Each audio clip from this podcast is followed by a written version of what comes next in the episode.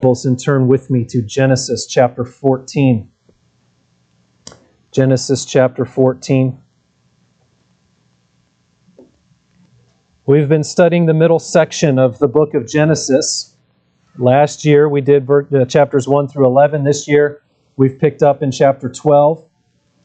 We're working our way till verse chapter 36.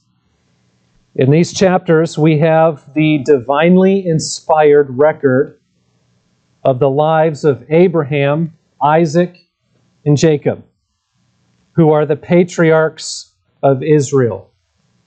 This portion of Scripture is called historical narrative. You know why? Because it's a narrative of history.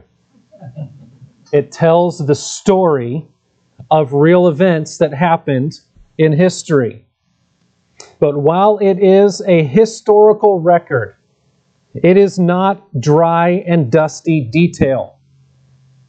It is not a, an irrelevant catalog of insignificant events from 4,000 years ago. This is our spiritual heritage, our family tree, if you will, our spiritual forefathers tracing all the way back to the beginning. And by looking at their lives, we learn a little something about where we came from. That's important to know, isn't it? That matters. We learn from their lives why history has been the way it is. We learn how we have come to this point in our world. We learn a little something about how the world works. We learn crucial lessons about faith and about how to live in this world. And most of all, we see the character and work of Almighty God on display in a way that encourages us and challenges us and compels us to trust in Him. You see, God doesn't just tell us to trust in Him, He shows us why we can. By His grace. He could just command us, and He does command us, but He backs up His command with compelling accounts that show not only must we trust in him, but he is trustworthy. And these historical records that are passed on to us in the form of stories or narratives show us the truth about God. And all this talk of faith and trust in him is not just vague theological jargon. It is true to life. And it has to do with real people in the midst of real circumstances. And so, as we look at the life of Abram, what we need to see, first and foremost, above all else, is who God is and what He has done and what He is doing. The goal in studying the life of Abram or any other biblical character is not moralizing right? That's not look at Abram, be like Abram.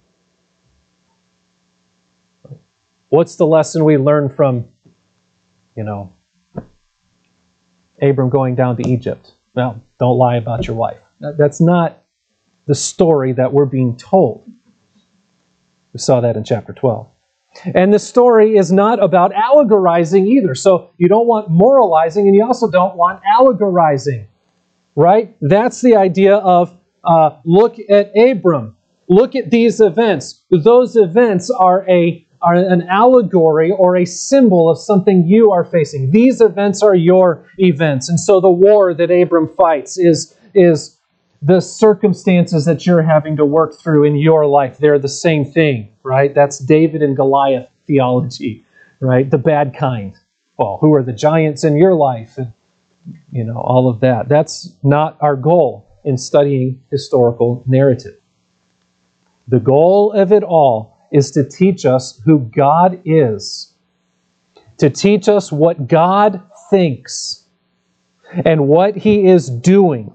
And then from that, we learn how true faith and true believers are to respond to the challenging events and circumstances of their own lives in light of what we have learned and what we believe about God. You see how that works?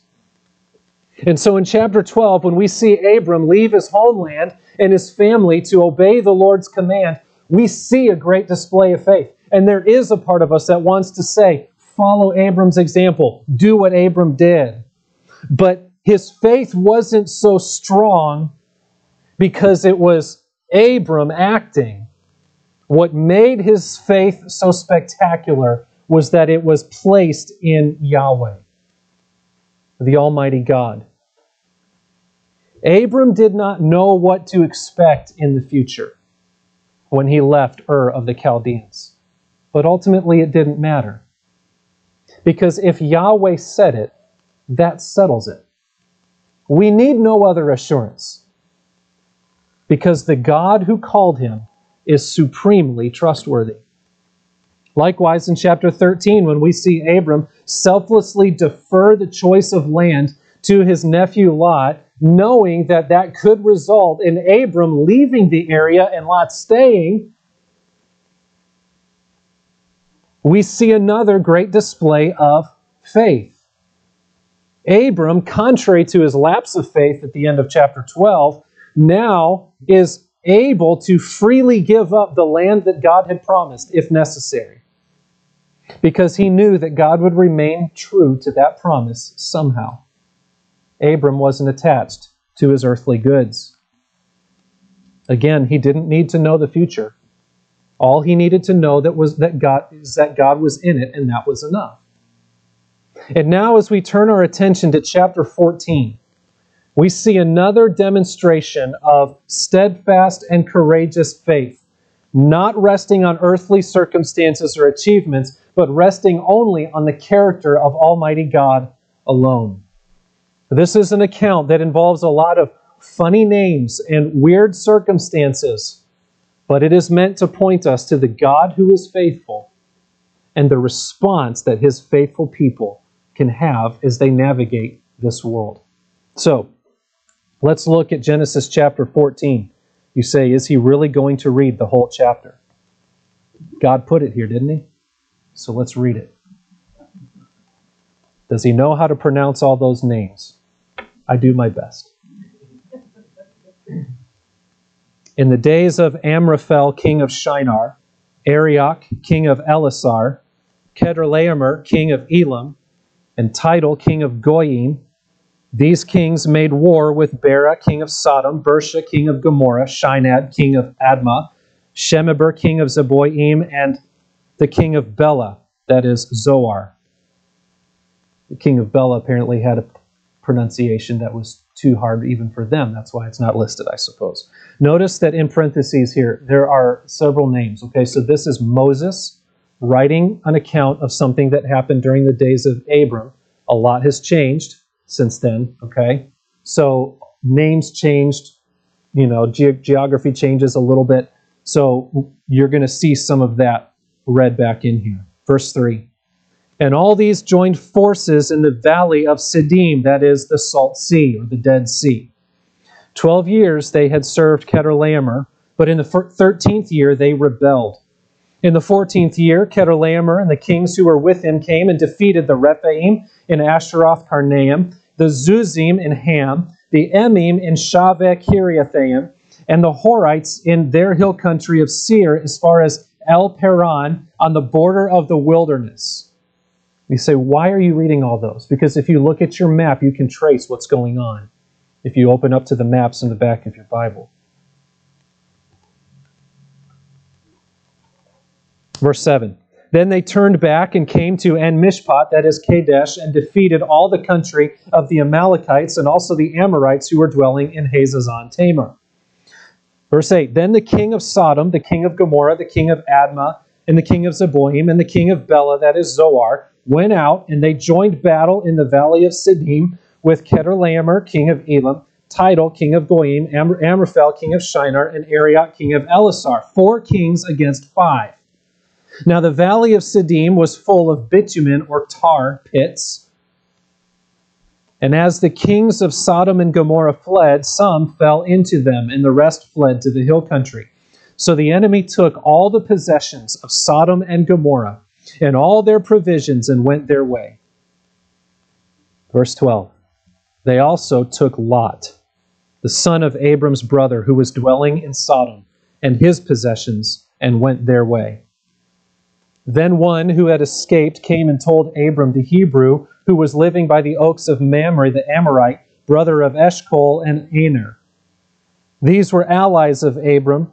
When Abram heard that his kinsman had been taken captive, he led forth his trained men born in his house, 318 of them, and went in pursuit as far as Dan. That's up in the north. And he divided his forces against them by night, he and his servants, and defeated them and pursued them to Hobah, north of Damascus. Then he brought back all the possessions and also brought back his kinsman Lot with all his possessions and the women and the people. After his return from the defeat of Chedorlaomer and the kings who were with him, the king of Sodom went out to meet him at the valley of Shaveh, that is, the king's valley. And Melchizedek, king of Salem, brought out bread and wine. He was priest of God Most High.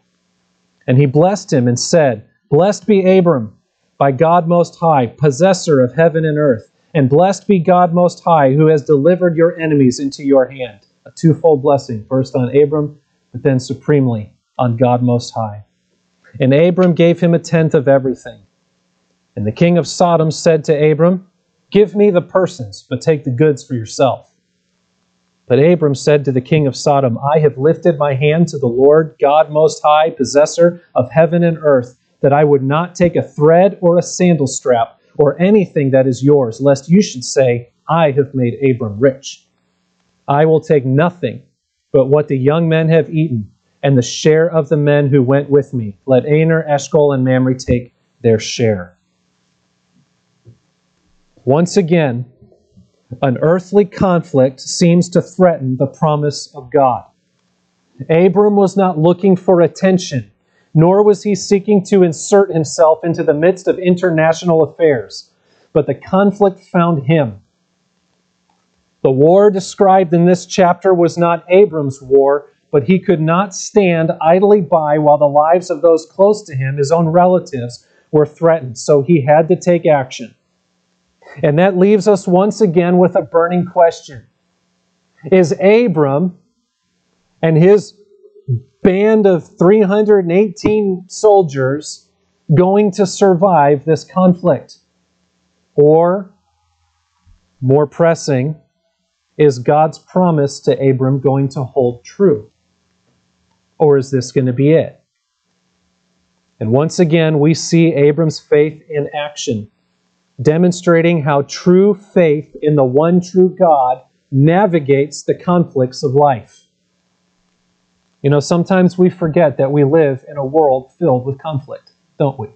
You say, no, I don't forget it. I watch the news. Okay. So it's not so vague to us now, but sometimes we forget that the conflict is the normal experience of humanity in a fallen world, don't we? And so when we suffer, when we face conflict or hardships, we count it strange. We get offended. We huddle back in our corner and think, this isn't right. How dare this world treat me this way?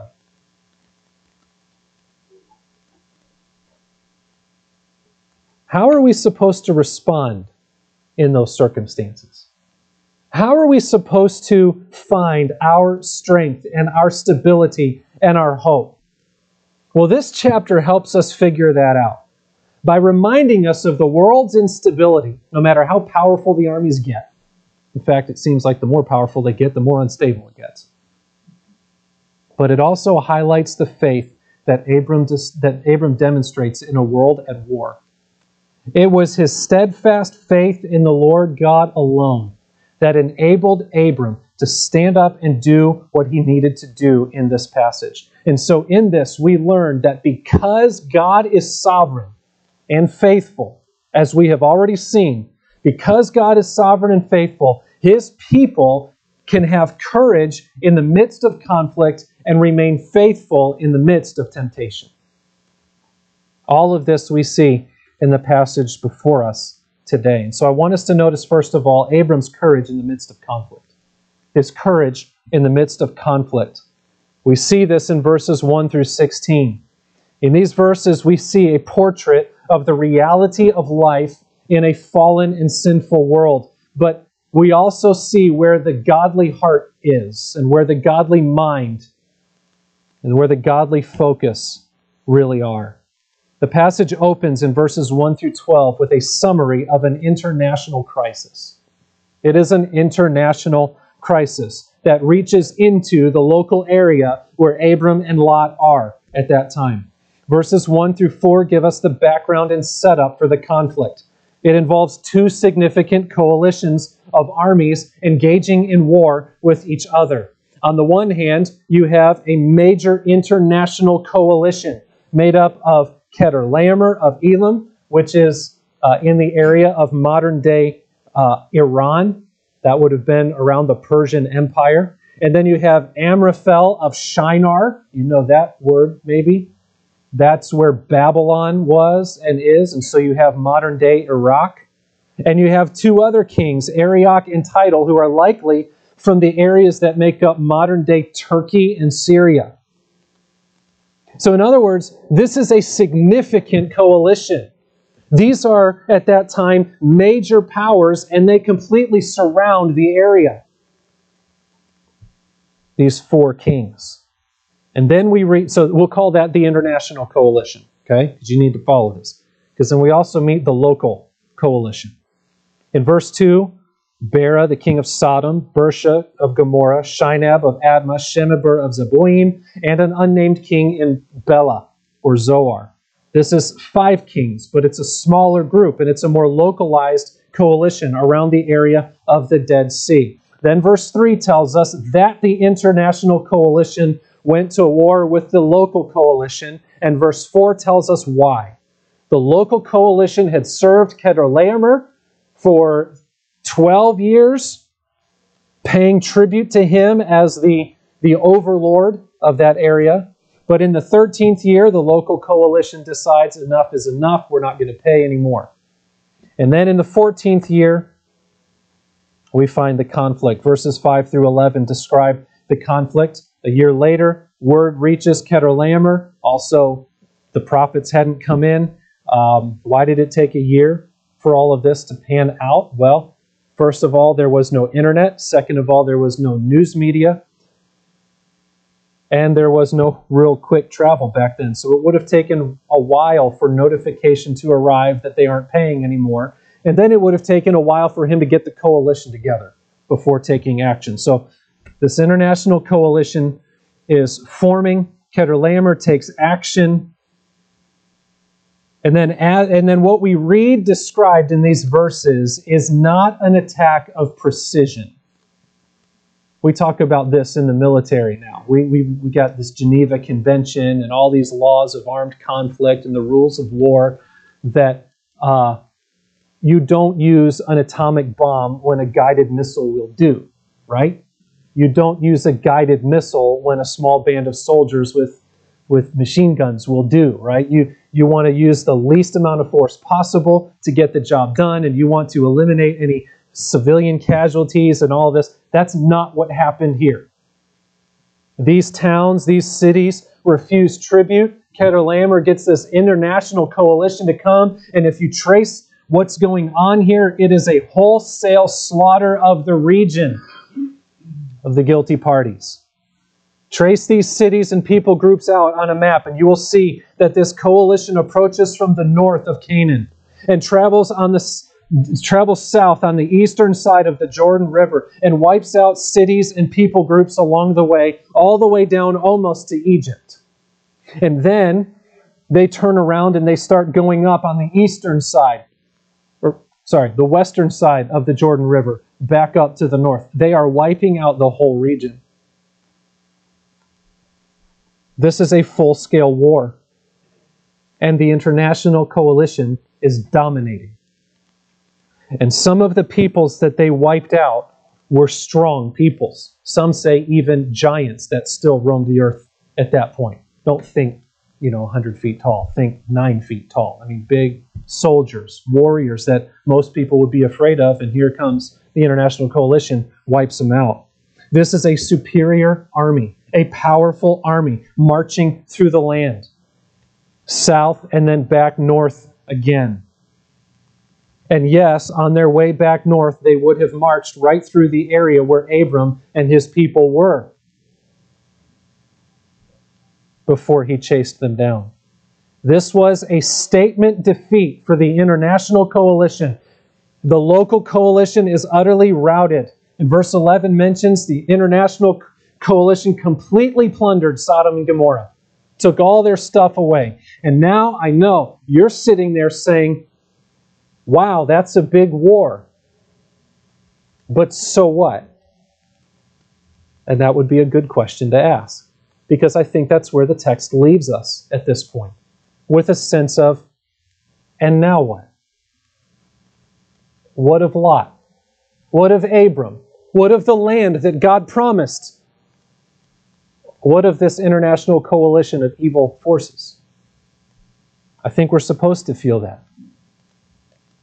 And I think we're supposed to feel a sense of, well, that was a quick description, so what's the real story? And do you know why it's significant to think that? Because what is going on in this time, in this chapter, in this conflict, is world news headlines. This is front page stuff right here. But it is mere background information to what God is really up to. Did you notice that? We know almost nothing about any of these kings nor much about the cities they ruled at that time. They are not the prominent features of the story. They are simply background characters, giving color to the real story. And the real story is what God is doing in the world through his servant Abram to deal with the problem of sin and to reconcile the people to himself. That's a story that doesn't make headlines but that's the real story of history. And so verses 1 through 11 are merely background information. Listen, world history and all the crises and all the conflicts that get the world riled up are not the ultimate story of the world. They are not the significant history. One preacher rightly noted that world events and leaders are only recorded as they fit the story of God's work in God's people. And that's not just true in Genesis 14. That is true whether we're talking about the international coalition here, or Pharaoh in Egypt, or the Medes and the Persians in the book of Daniel, or Caesar Augustus in Luke, or Joe Biden in Congress in Washington, or Roy Cooper in Raleigh, or your boss in his office. And the same is true of world events, whether they be wars or plagues or social conflicts or the daily struggles that follow you around through life. As big as those things may seem to be to us, God is moved by none of it. In fact, He is in control of all of it. And He is working it all together for his sovereign plan and his good purpose. Again, it's been summarized. Though the entire region of Genesis 14 is devastated by war, God's attention is on Abram and his descendants as the main event. All else is background. What really matters is the work of God in Abram and all of his descendants. All of his descendants all of them, including what Paul says in Galatians, those who believe today. So, the work of redemption that the Lord is accomplishing throughout history is the main event. Now, it's not that the rest of history is meaningless and useless. The point is that all of that, both the good and the bad, are the tools in God's hand that He is using to carry out His eternal saving plan. That is the storyline of Scripture. That is the storyline of history. That is the storyline of your life. So, we come to verse 12. And this is where verses 1 through 11 begin to take on their significance for Abram's life. We read, They also took Lot, the son of Abram's brother, who was dwelling in Sodom, in his possessions, and went their way. This is where the crisis hits close to home for Abram, the Lord's servant. And that brings us to verses 13 through 16, where we see Abram's daring action. Verse 13 says Then one who had escaped came and told Abram the Hebrew, who was living by the oaks of Mamre, the Amorite, brother of Eshcol and Aner. These were allies of Abram. Here, here's Abram living in his tent where he had set up shop before, living in his tent, making friends with others in the land, living a little west of the Dead Sea in an area not too far from where Jerusalem is. And now, to this point, Abram did not get involved in this international conflict, even though these armies likely marched right through near where he was staying. Abram wasn't in a city, though. He was off kind of alone because he had all these people with him. But Abram had not to this point gotten involved in the international conflict. You see, not every earthly battle is for God's people to fight. What is first above all is for God's people to keep their eyes on Yahweh, on God, and to follow His commands according to His word, with our hopes set on His promises. But we read that God sovereignly brought this conflict into Abram's life when this survivor, apparently from the city of Sodom, who apparently knew Lot, shows up. Now, either this guy had fled from Sodom and went to Abram, or he peeled away from the band of soldiers, the army that marched through the area, found his way to Abram, and gave his report that Lot and his family had been taken captive by the international coalition. And so in verse 14, Abram can no longer stay neutral in the conflict. He has to take action because his family is involved. And though not every earthly battle is for God's people to fight, there is a time to stand up and do what is right. And regardless of Lot's foolishness that led him to live near Sodom, which we read about in chapter 13, and now to dwell in Sodom, which was even more of a foolish choice for him, in spite of all of that, Abram does not just sit idly by without attempting a rescue. But wait a minute. What about God's plan? Abram, if you go to war with this massive and powerful army on your own, and it's going to have to be on your own because there's no one left, you could die. You'll likely die. Then what of God's promise? Abram, don't you think it would be better to leave this one alone? To let Lot bear the weight of his own sin and keep yourself safe to carry out God's promises? Shouldn't there be a certain level of self preservation for one who has received God's future promises? Friends, God's promises are not that fragile. Abram was faced with really only one right option. And God's promise is not an obstacle to that. God's promise is a reassurance in the midst of it. So Abram faces this option in the context of God's sure promise that has already been given. Therefore, it was his faith in God's promise that gave him confidence to take the right action at the right time. And frankly, wisdom to do it in the right way, as we'll see. Faith in God is a courageous faith that is willing to do what is right because it rests on God's character and God's faithful word. And Abram takes the approach essentially with the assumption I'm either he's going to keep me from dying or he's going to do something else that I can't foresee, but he will keep his promise and I will do what is right. So in verses 14 through 16, Abram leads out 318 of his own servants, men who have been trained in his house. They are, they are trained warriors. And he chases this international coalition some 150 miles. First up to Dan, where he defeats them, and then he chases them past Damascus. And when he gets there, he doesn't just haphazardly descend upon this mighty army and try to overpower them by sheer force standing up by faith to do the right thing doesn't give us the license to act stupidly. okay? Right? He wasn't acting without wisdom here. I get the sense that this coalition would have been way too large for 318 men to overcome. After all, they took out the giants on the, on the other side of the river. But God was at work here, and Abram makes a wise smart and strategic battle plan, much like what we read about Gideon in Judges 7 and 8.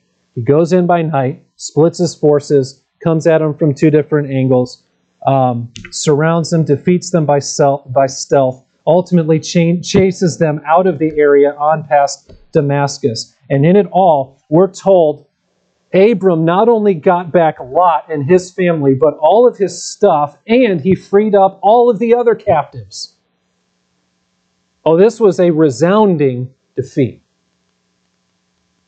A major victory for the entire region that came at the hand of Abram, the sojourner who's now turned general, and his 318 guys.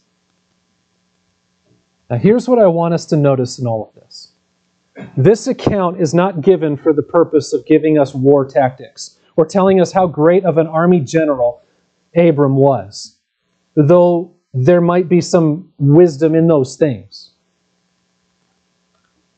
This account is not given for the purpose of exalting Abram to international recognition among other world leaders. That's not even what God is doing here. In fact, it's just the opposite. God is setting his man and his people apart from the rest of the nations, and he is setting his plan apart from the rest of world events. What God is up to here and in all human history is not concurrent with world events, it is sovereign over them. And that is a truth we need to understand in our day of conflict and upheaval throughout the world. And this passage is yet another picture of God's providence at work in the course of human history. He demonstrates faithful mercy by delivering Lot from the consequences of his foolish choices. And he will do it again later. God demonstrates faithful protection to Abram, enabling him to live faithfully and godly, to do the right thing in this present life with confidence, knowing that God will preserve and uphold him. And so Abram demonstrates great courage in the midst of serious conflict. But this courage was not rooted in his own strength or the strength of his mighty men, it was rooted in the promise of God Himself. That's a foundation that cannot be cracked. And in all of this, he models what a faithful life looks like in the midst of the harsh reality of a fallen world. To do nothing would have been wrong. He had to act on behalf of Lot. So he acted not with brash and crazy and haphazard aggressiveness, but he acted with a God oriented conviction, knowing it would be better to die doing right than to live doing what was wrong. But he acted on that conviction confidently, knowing that he would be safe in the hands of his faithful, promise keeping God. There really is nothing in this world that can touch God's people. Do you understand that? You are invincible in this world. Unless God determines otherwise. And if God determines otherwise, it's for his perfect plan, and it is a trustworthy plan. You don't have to be afraid of what everybody else is afraid of. You can live confidently and faithfully because you are living with your eyes and hearts set on a faithful, promise keeping God. Faith in the sovereign God creates courage and conviction in the hearts of God's people to do right in this present world, not because it's easy, but because God is faithful and trustworthy. It's Abram's courage in the midst of conflict.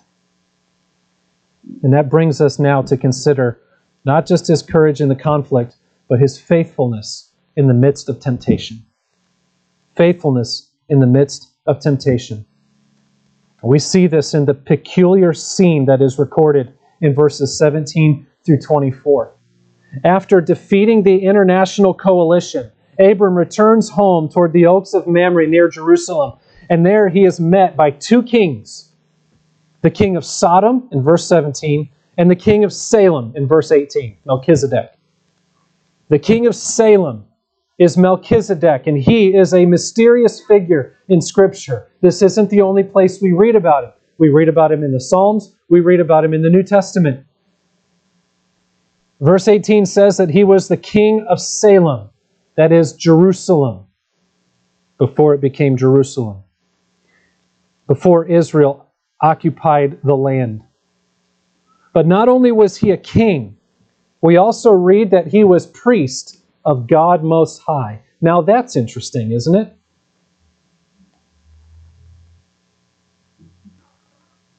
He was priest of God Most High in the dark and pagan land of Canaan before God had ever established fully his nation of Israel and given his people the law. So apparently, there is still some knowledge of the Almighty God on the earth. And Melchizedek is one who held on to that knowledge even in the midst of the spiritual and moral ruin of Canaan.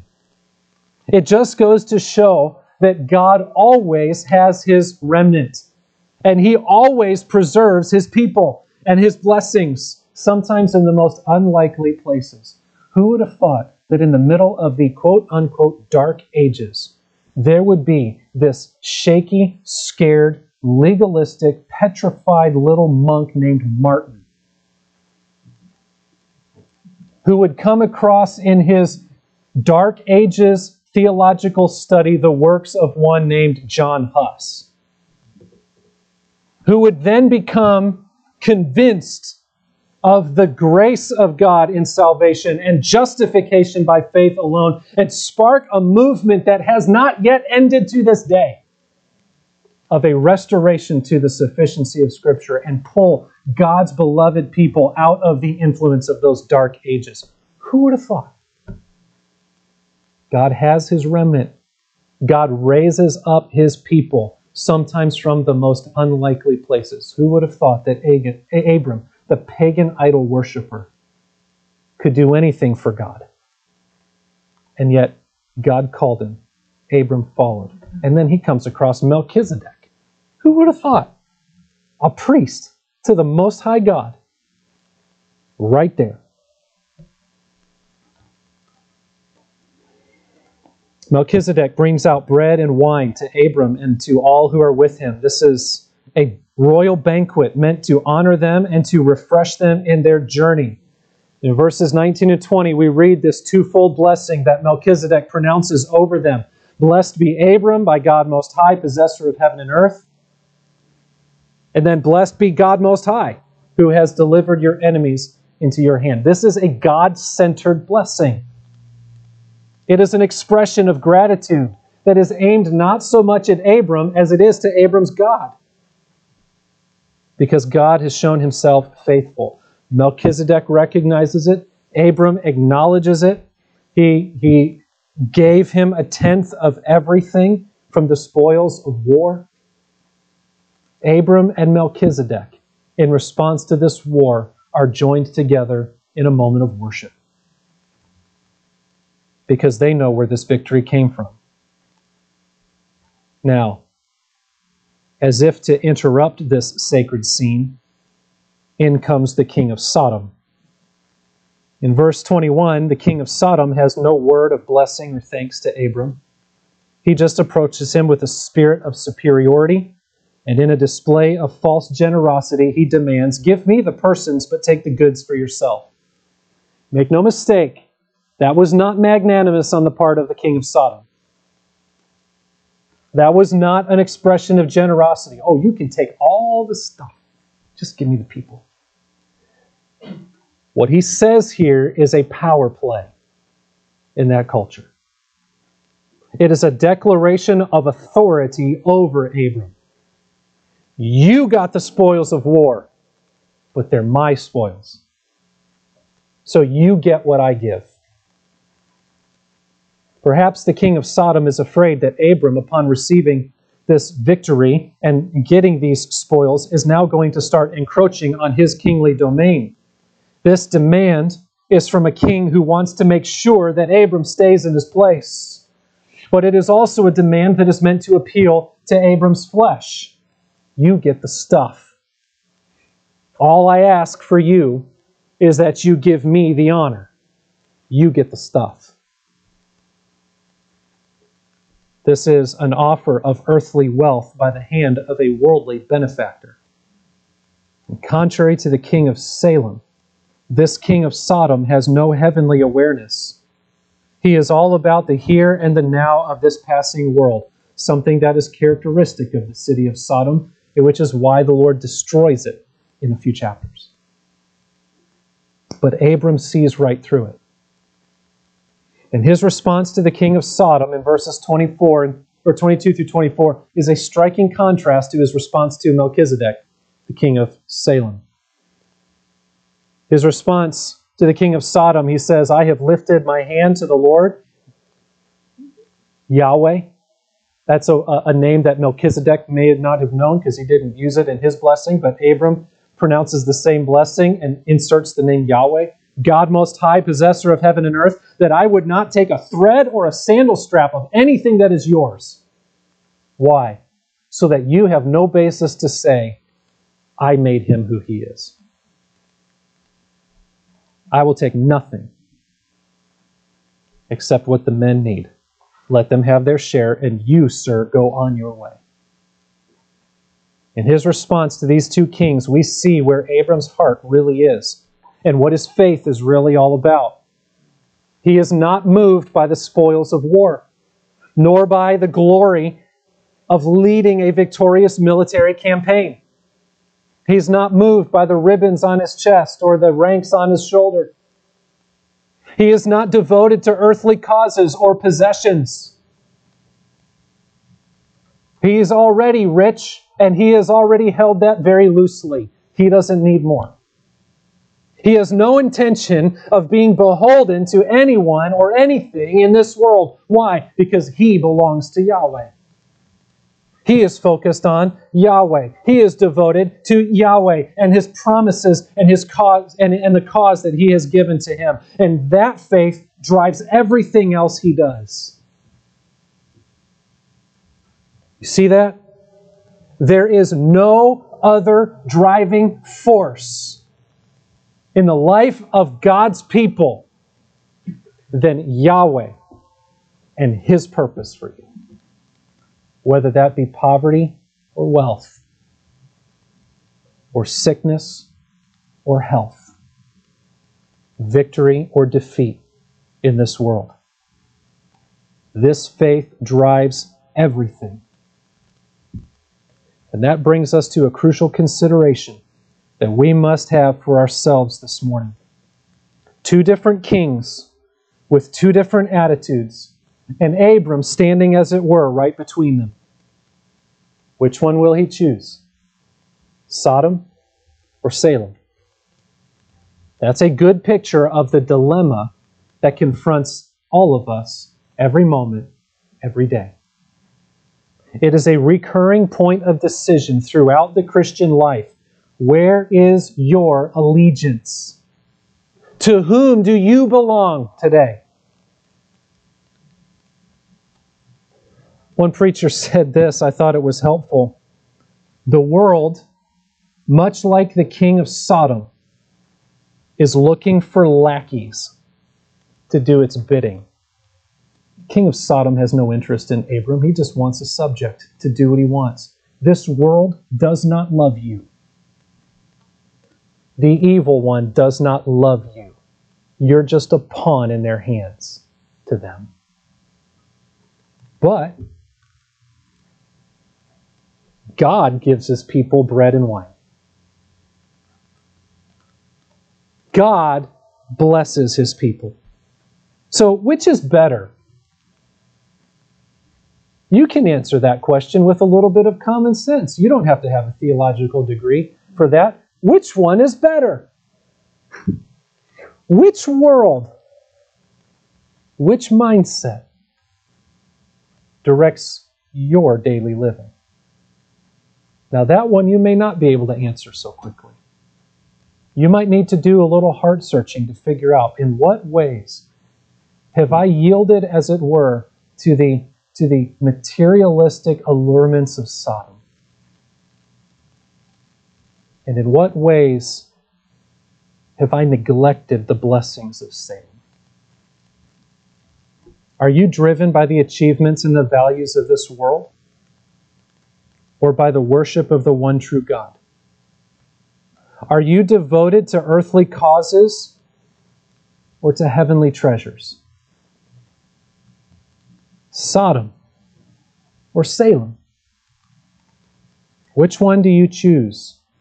And how will that choice direct the way you live today and tomorrow and the rest of this week? How will that influence the decisions you make? Love not the world, John says, or the things in the world. If anyone loves the world, the love of the Father is not in him. For all that is in the world, the desires of the flesh and the desires of the eyes and the pride of life is not from the Father, but is from the world. And the world is passing away, along with its desires. But whoever does the will of God abides forever. Let's pray.